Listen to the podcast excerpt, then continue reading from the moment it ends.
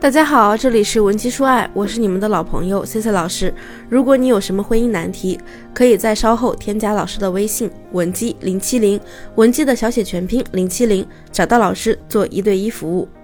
不知道你有没有这样的感觉啊？就是你们两个人生活了这么多年，但是好像呢，你一直没有走到男人的心里。好像在你们的婚姻里呢，你们一直都是有事儿说事儿，没事儿呢就各忙各的。对方呢也几乎不跟你分享他的那些喜怒哀乐。有的时候呢，你想多问几句，他也不说话。你追问呢，他就回你啊，没啥，你想多了。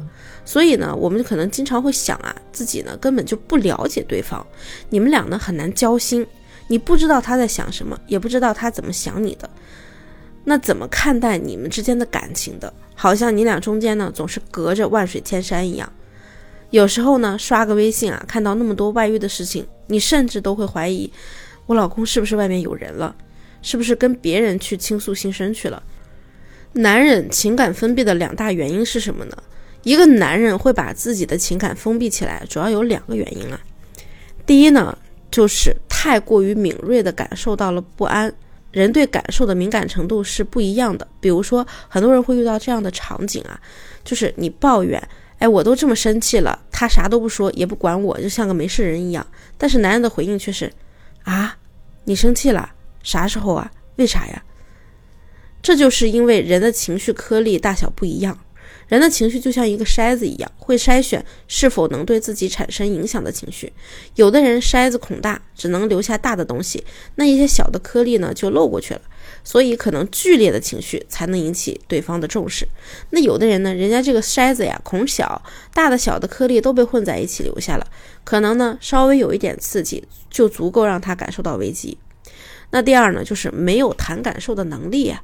还有一类人，他们不谈感受的原因是，他们自身压根儿就没有感受的能力，要么是没办法辨别情绪，没有词儿，他的感受触角呢没有发达到那个程度，在他的脑海里啊，从来没有细化过什么，哎，我的感受是怎样的，对自己的情绪呢，只有那种模糊的感觉，要不呢，就是不能接纳情绪，过去一旦自己表达情绪，动不动呢就是被侮辱、被责备、被忽视，没有人理解。长大之后呢，他就会知道这些东西啊不能谈，谈了就危险了，就会被攻击。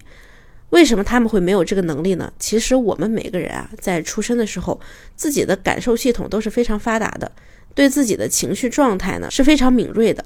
你可以在生活中去观察一下小孩，他们经常会用开心和不开心来表达自己的感受。比如说，哎，今天幼儿园来了个新的小朋友，我有新伙伴了，我就很开心。那他又会说：“妈妈，我今天有点不开心了，因为你忘了答应我的事情。”随着年龄的增长啊，孩子就会慢慢从父母或者别人身上更细致的去习得，我该怎么辨别情绪、接纳情绪。比如说，我开心是因为我幸福、高兴、快乐；我不开心是因为我伤心、失落、恐惧。当我把自己更细致的情绪说出来的时候，我发现是有人在意的。是有人可以和我一起分享、一起处理的。可如果孩子在成长的过程中没有习得这些情绪的辨别和接纳能力，或者父母本身也不会的话，就会让他在成长的过程中关闭自己的感受系统，停止情绪表达。那我们该怎么做呢？我们只需要分别对症下药，就可以找到那个打开他的路径。第一呢，就是梳理关系问题，澄清误会。在关系中呢，恶性沟通就像是一个恶霸一样，它在不断的破坏你们关系里原本的基础。